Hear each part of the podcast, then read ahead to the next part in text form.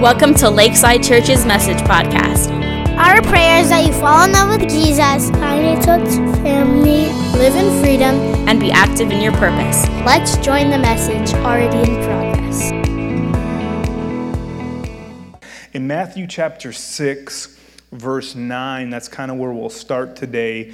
But this is Jesus talking, and he says, he says, Pray like this Our Father in heaven Hallowed be your name, your kingdom come, your will be done on earth as it is in heaven. Give us this day our daily bread and forgive us our debts, as we have also forgiven our debtors. Lead us not into temptation and deliver us from evil. So, over the past few weeks, we've talked about prayer. We've talked about being delivered from evil and how the way to be free from evil is to submit yourself to the Lord to humble yourself. We've talked about temptation, about the, the God asks us to pray to not be led into it. And if we do encounter it, the way to get, get over it is to flee, is to run, is to get out of that because we are all weak and we're all um, able to sin. And today we're going to talk about the, this first part in verse 10 where he says, Your kingdom come, your will be done on earth as it is in heaven. And I would say that's kind of the reason that, that we, we felt like God has led us uh, to start this church. Um, a little bit of backstory for those of you don't know us.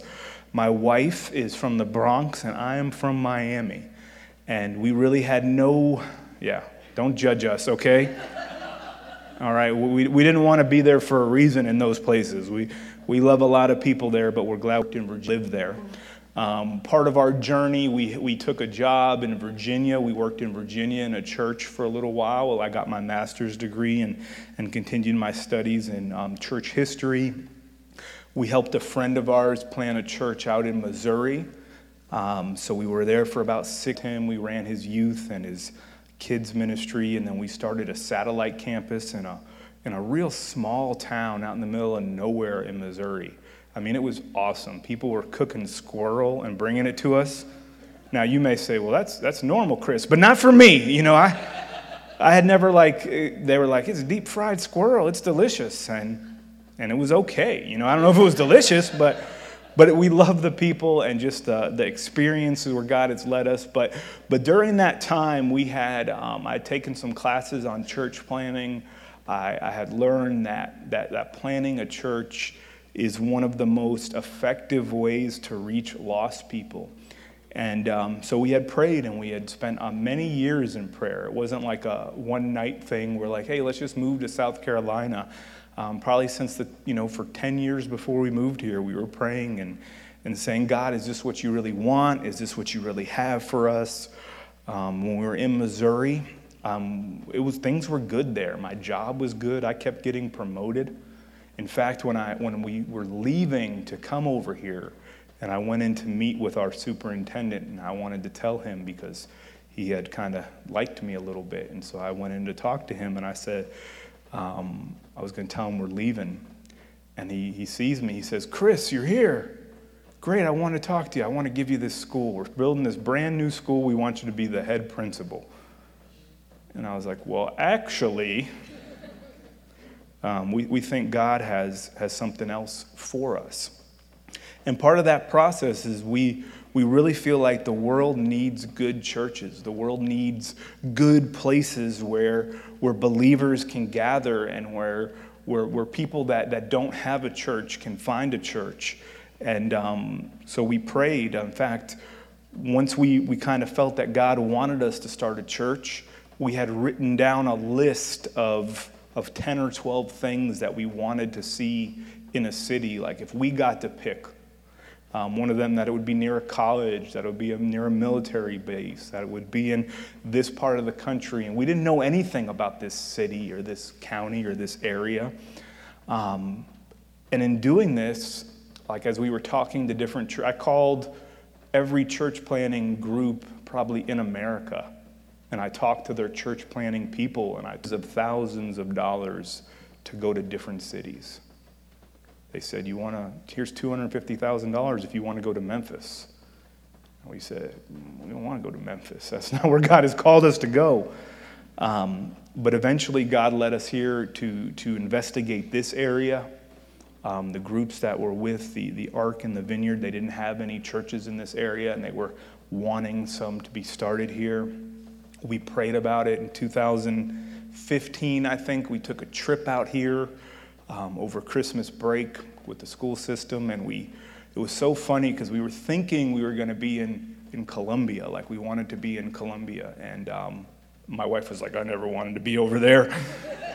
she wanted to be over here. But um, we couldn't find a place for, for all of us to stay, and so we wound up staying in Lexington, right down the street, and um, just checking out this area. And um, then when we moved here, we were, we were still thinking maybe we're going to be over more in the Irmo side or in that side. And and nothing, we couldn't get a house, we couldn't get a location.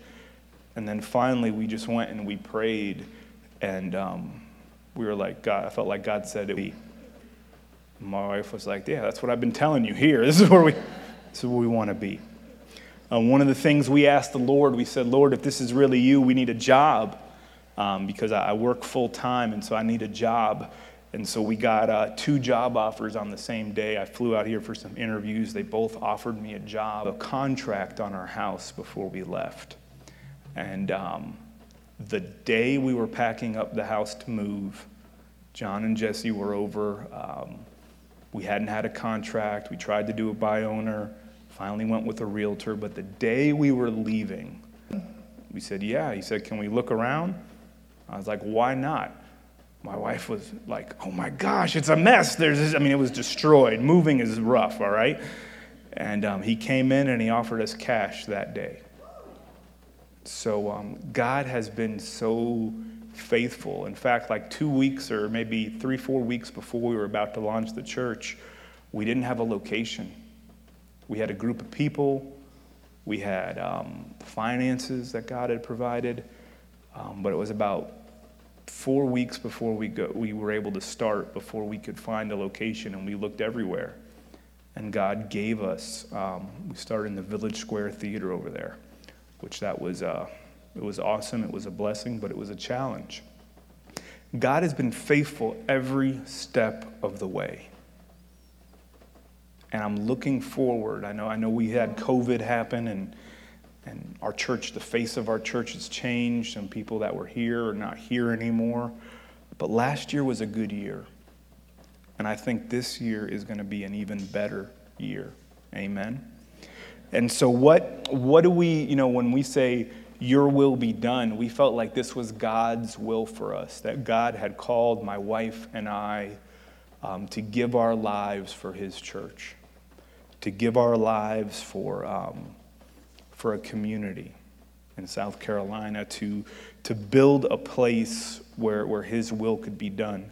And as we tried to discern His will, there were four things um, that kind of came to us. And, like, so what did we want to accomplish? And so, if this is your church, these are the four things, like broad things, that we, we feel like God wants us to accomplish. Um, the first one, if you turn to Matthew 22, verse 34. So we were saying, what's the first thing, the most important thing we want to accomplish? You see it on the screen, fall in love with Jesus. Well, how do we get there? In Matthew 34, I'm sorry, 22, verse 34, um, when the Pharisees had heard shut Jesus down, trying to catch him in a mistake, trying to find anything they could do to shut Jesus up. That's what's happening in this story. And so they, they one of them, in verse 35, a lawyer, God bless lawyers, but a lawyer came to him with a question. And he's trying to trick Jesus, he's trying to test him. And he said in verse 36, Teacher, what's the greatest commandment in the law?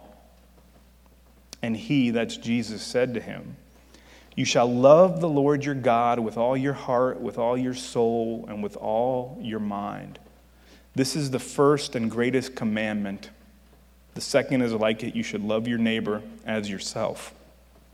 So when we say we want people to fall in love with Jesus, we chose those words and, and we really do mean that. Um, we've been a part of churches where we say we want people to know God. That's fine. I'm not, I'm not trying to talk about any other churches, but, but I think it's not just enough to know Him. Even demons recognized him in the Gospels. They, they knew who he was. And it's not just enough for you to have a, a mental understanding of who Jesus is, you need to love him. It says, even the demons believed in him and trembled. It's, it's not just enough to believe in him, but it's, it's to really love him. And so you say, well, how do you fall in love with Jesus? I can tell you mm, because he first loved us. And if this church, if I can do a good enough job to help you understand that in your darkest moments or in your brightest moments, like He loves you, He, he doesn't change, He's always faithful. He loves you deeply, and, and like I want you to know that and to feel that and to experience like the faithfulness of God. If you know that, you'll love him. When you know his love for you, when you know that the cross happened, you'll fall in love with him. And it's more than just having a, a mental understanding, but it's having a change in your heart. In John chapter 14, verse 15, if you want to flip over there, John 14, verse 15, Jesus says something you will keep my commandments.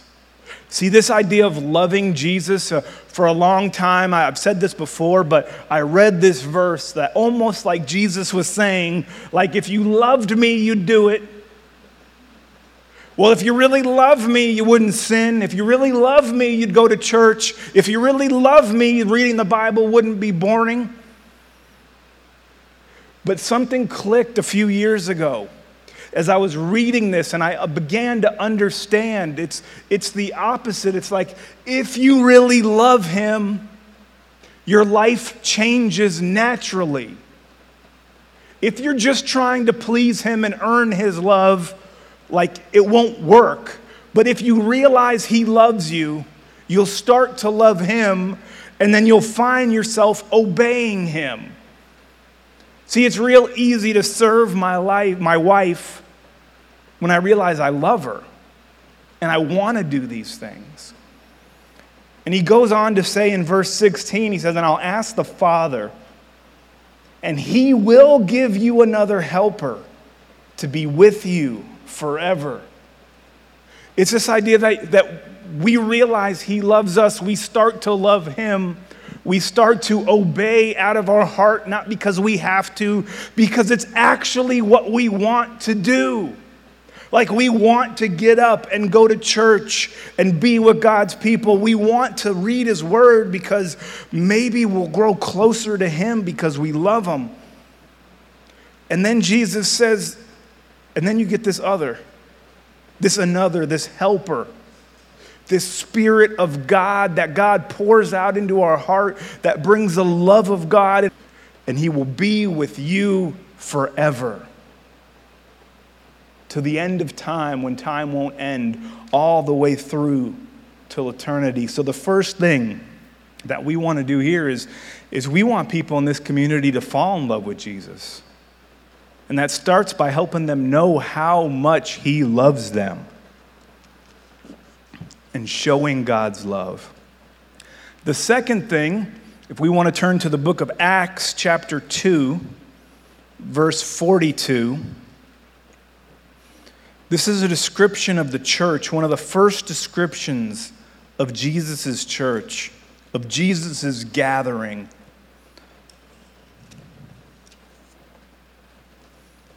And he says, and they, these are people that love Jesus, that have gathered together out of the world, that have decided that they want to center their lives on Jesus and they're doing it together. It says they devoted themselves to the apostles' teaching. We have a copy of the apostles' teaching in our hands or on our phones. To the fellowship. See, fellowship. This idea that we can't make it alone, that God's mission is bigger than one of us, it takes all of us, but to fellowship, to the breaking of bread, and to prayers See, we want people not just to fall in love with Jesus, this helping if it's not lakeside, that's okay. But if you are instrumental in finding, helping someone fall in love with Jesus and get a part of a church somewhere where they have a church family where they can be devoted to the scriptures, they're devoted to fellowship. Fellowship is important because that gives you a chance for help and to help. That gives you a chance to be prayed for and to pray for.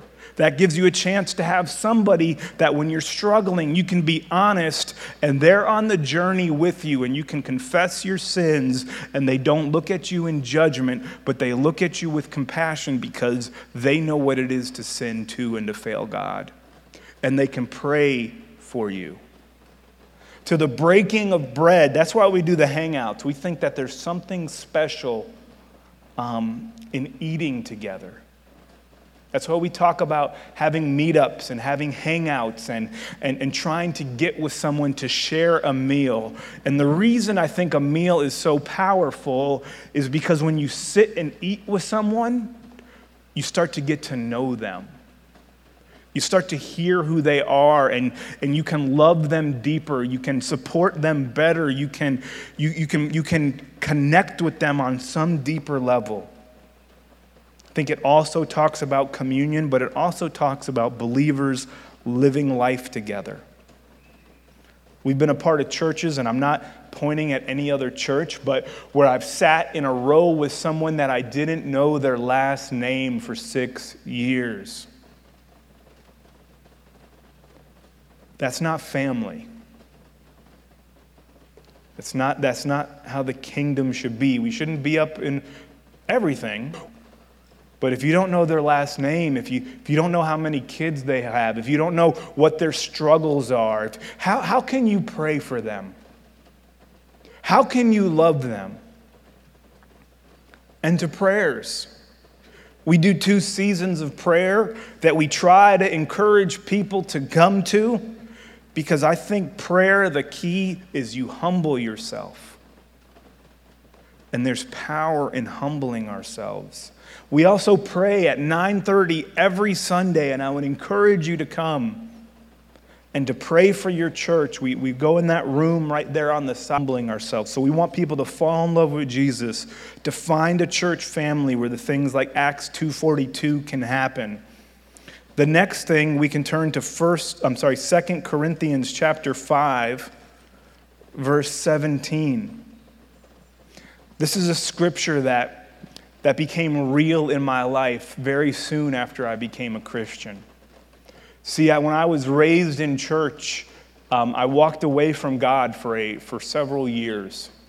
I, I, I claimed to be an atheist. I would argue with Christians, make fun of them, and probably like pretty decently messed with people's faith. And I, I, I'm sorry that I did that. But one of the reasons that I did that is because I didn't understand this verse and the others like it. I didn't understand that in Jesus, there's not only forgiveness. See, I, I, got the forgiveness part. I knew that I could come to Jesus and he would forgive me for my sins, but it got really old.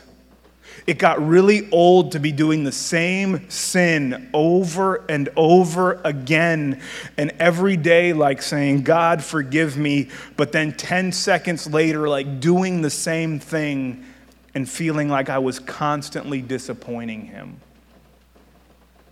But then I began to read in the scriptures after I came back to Him that there's this power available. There's this transformation. And if anyone is in Christ, he's a new creation. I'm not perfect now, I still sin, but now I just have this little hope that God can change me, that, that what I was yesterday, He can make me different today. That the areas that were weak and broken, that they can be restored, that, that I don't have to struggle because not only is there forgiveness, but there's a new creation. There's a changed heart. There's a, there, there's a freedom from addiction and a, a freedom from, hey, change me from the inside out. We don't think you'll be perfect, but man, I want you to live in freedom. I don't want you to be struggling with the same thing for 30 years. I want you to find whatever help you need, whatever support you need to be changed, to be that new creation. It says, Therefore, if anyone is in Christ, he's a new creation. The old has passed away, and behold, the new has come. All this is from God. Verse 18. We cannot change ourselves, but I have faith in Jesus that he can change anyone in this room, anyone in this county, and anyone in this world. That if you put your faith in Jesus, that his grace is big enough. That the same God who turned Paul from a murderer into a church planner is still God today and that the most wicked people in our community, God can change them and save them and make them new. And that to those of us in here that battle with things, there's hope, there's freedom. It said, The old has passed away, the new has come. All this is from God, who through Christ, again, not from us, not because of our effort, but through Christ, reconciled us to himself. And then, and then look at this, he gave us the ministry of reconciliation. This picture that He changes us, He makes us new, He puts us back into relationship with God. That the relationship that was broken in Adam is restored in Jesus, and that you and me can know and love God and have His Spirit flowing into our lives. But then that second part, he gave us the ministry of reconciliation. So it's not just his spirit flowing in, lost, the next person that's broken, the next person that doesn't think that God can't forgive, that their sin is too great, their temptation is too big, that God can't forgive and God can't change, that we can go in conjunction with his spirit and be a part of that reconciliation. Verse 19 it says that in Christ, God was reconciling or putting back the world to himself, fixing the relationship. In Christ, that's what God did. Those who are in Christ are reconciled. For, see, not counting their trespasses against them, forgiving them, this message of forgiveness that we don't deserve, and then entrusting to us See, part of my what I really feel like God has called me to do when I try to do the will of God for my life is to realize it's to us. It's not the pastor's job. It's believers' job to take this message of the gospel to everyone. In trusting, he trusts you. He trusts what he can do in you and the change he can bring in you entrusting to us the message of reconciliation. Verse 20 says, Therefore, we are ambassadors for Christ. Just find a church family, live in freedom. But this next point is to make a difference. And to me, that's what verse 20 is saying is that we, we are ambassadors for Jesus, that the kingdom of God has these ambassadors, has these men and women that He's called to go out into this world and demonstrate and proclaim the kingdom of God. In verse 20, there's something in there, man. I want us to live this out like I want to live this out. If none of us do, I want to. It says, God making his appeal through us. This idea that, that we are so close to Jesus, so reconciled to him, so submitted to him, that when we talk to people, it's like the Spirit of God is speaking out of us. It says, We implore you, we beg you, on behalf of Christ, to be reconciled to God that we would be a part of that, that we could make God's appeal of salvation known to the lost people in Lexington. to the lost people around the world. I mean, we're only six years old and we're not the biggest, shiniest church, but we've sent two missionaries, one to Tanzania and one is in Japan. I would love us to send more. I would love us to have more people that are called to that. But some of us aren't called to Japan or to Africa or to South America. But all of us are called to be his ambassador, to proclaim the kingdom, to, to reach out to those people that are, have a broken relationship with God. I was thinking in worship, as I was just enjoying worship, I was enjoying listening to the people singing um, and worshiping God. But I was thinking about when I was a youth pastor in Miami, and I just remember we had these youth nights where we would gather these kids, and my wife would do worship and um, with, with other people, and we would pull these kids off the street that had no concept of God and pull them right into church, and then we'd go play basketball and football for another few hours.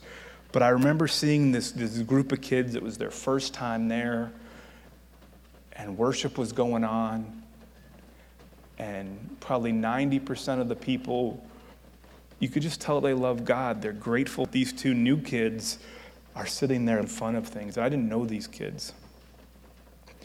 But I just remembered how I remember walking up to them and saying, The only reason you can't worship now is because you're still dealing with the pain of your parents' divorce. Like, don't do that, all right? Don't lead with that. I don't know where that came from, but that just came out of my heart. I, don't, I wasn't planning on saying that. But these two kids looking at me and starting to cry and praying for them because of the pain that they were going through. These people had gone through something because their family had gotten divorced and they had an issue with God. They had a brokenness in their heart. But God still loved them. And even though they were in the midst of the church mocking and making fun of these other teenagers who were, who were singing praise to God, at that moment I was his ambassador. I don't even know why I said that. But I know my heart, I wasn't angry with them. I was angry for them. Because if you don't know God, if you can't worship Him, if you are in broken, if you have a broken relationship with Him, that's suffering. And Christ came to fix that. We want people to make a difference. The last scripture we'll go to is the book of Ephesians, chapter 2. And this sums up what I, what I really believe. Like, I believe these verses with all of my heart. Verse 8 it's by grace you've been saved through faith. We don't earn anything, we're not special. Like it's grace that we're saved. It's because God loved us first. And when we realize that, we start to love Him. By grace, we're saved through faith. It's not of your own doing. I didn't pray the right prayer or do the right thing. It was this thing that God did to save me. It was a gift, not a result of your works so that no one can boast. None of us have anything to brag about. And many of us stop there. We stop there. But I think every time you read 8 and 9, you should read 10. Room, we who have called on the name of Jesus are his workmanship, created new creations in Christ Jesus. God has done something in us for good works. There's a good work that God has for you. And it says that He prepared it. Like He prepared these good works. He has it set up for, for success. He knows who you are. He knows your flaws. He'll take a dummy like me with no like personal skills that will walk up to somebody and say, you're just messing around because you're dealing with your parents' divorce. And he'll say, Hey, I can use that weirdo. And he'll take you, who are probably better than me, and use you for something else. It says, Good works which God prepared beforehand that we should walk in them. The church is at its greatest, and our church is at its greatest when we learn the power of gathering together. And when I say the power of gathering, I'm talking Sunday mornings and scattering. When we can learn to gather, but then scatter, where you go into your own world with your own neighbors and your own family and your own people you work with and, and make a difference in those areas.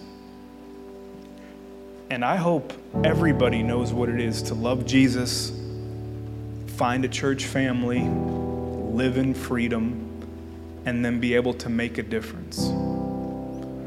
And you make a difference do what God wants you to do, when you're the type of person that God wants you to be, that we would impact more people in our community, that the people that are sitting here today, if your love for Jesus is not burning bright, man, I hope you remember He loves you anyway. He's crazy about you, He loves you. If, if you don't have a church family, maybe you've been coming, but you haven't connected, I hope you would connect with people and, and find a church family here. If you're battling with sin, I, I hope you would live in freedom and come and talk with me, and I can pray with you and lead you through some scriptures and and lead you through some resources and then make a difference. That we'd make a difference together corporately and that we'd make a difference when we're scattered individually. So that's what we're trying to do here. I hope if this is your church, you can get behind those four things. And we could break down each of them over and over into what that means with Bible reading and taking the scripture seriously and but thus those are the broad things that we're trying to accomplish. Would you would you bow your heads, church, for a second? I'm just going to ask is there anybody here that your love for Jesus has grown a little cold?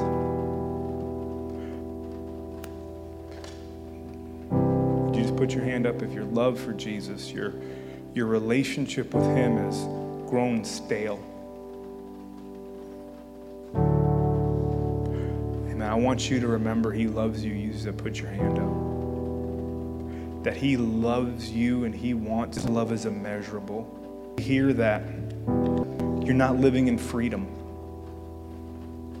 Maybe there's a sin, there's a thought pattern, there's something that you've allowed to get you off track. Would you put if that's you, put your hand up. Well, I think it starts by the first two. Lord, you saw who raised their hands. I pray you would reveal the love and the mercy of Jesus Christ to them. Reveal the grace that they don't deserve. Reveal how that when Jesus died on that cross, when he suffered and his blood was coming out, it was for the forgiveness of their sins and mine. And Lord, I pray you'd put them in a church family, connect them with people here at Lakeside or anywhere you want, where they could talk and they could be open and they could confess and they could ask for prayer and ask for help and be stirred up for good works, like Hebrews says. And then, Lord, your word says that those of us in Christ, we're new creations. So, Lord, I pray the renewing power of the Spirit of God would renew their hearts. Lord, and that you would change them and transform them and, and make them into the men and women you called them to be, God. God, not just forgiveness, but, but transformation, that their, their eyes would be open, their ears would be open, and that their hearts would be quick to obey. For the rest of you, if anybody here would like to make a difference, I just challenge you to draw closer to Jesus, dig into his word, fellowship with other believers, and keep your eyes open. There might be somebody today that's in need. There might be somebody today that needs to hear God loves them or tomorrow.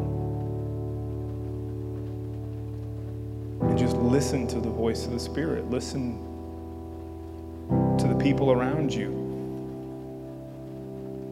And do the good works that He created you for and He created for you. Lord, we thank you for Lakeside Church. We thank you for and bring food in and help with the kids and help with worship and move chairs and put up signs and invite people in and meet up with people and pray with people. And, and when they see someone lonely, they try to pull them into your body. I thank you for the last six years, Lord. God, may we be faithful in these next six years. May we be faithful to loving you. May we be faithful to your word. May we be faithful to the voice of your spirit. May, may we love you, and God, may we love others. God, may we give and be generous to those in need. May we preach the gospel without fear. May we preach your word without holding back. God, help us to love the unlovable. God, to be a part of healing the broken.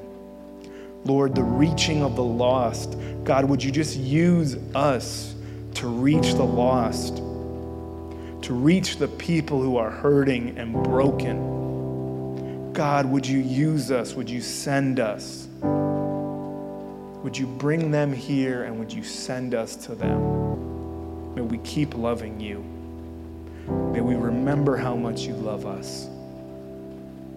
And we may we be a family full of grace and mercy for each other, and encouragement and correction and accountability and inspiration and all the things that a family should be.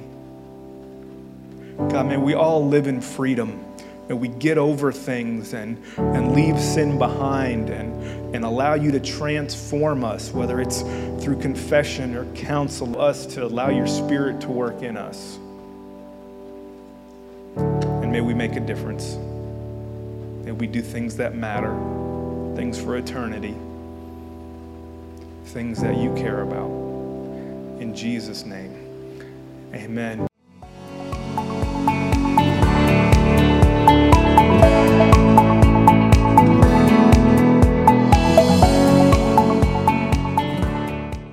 Hey guys, I'm Bob.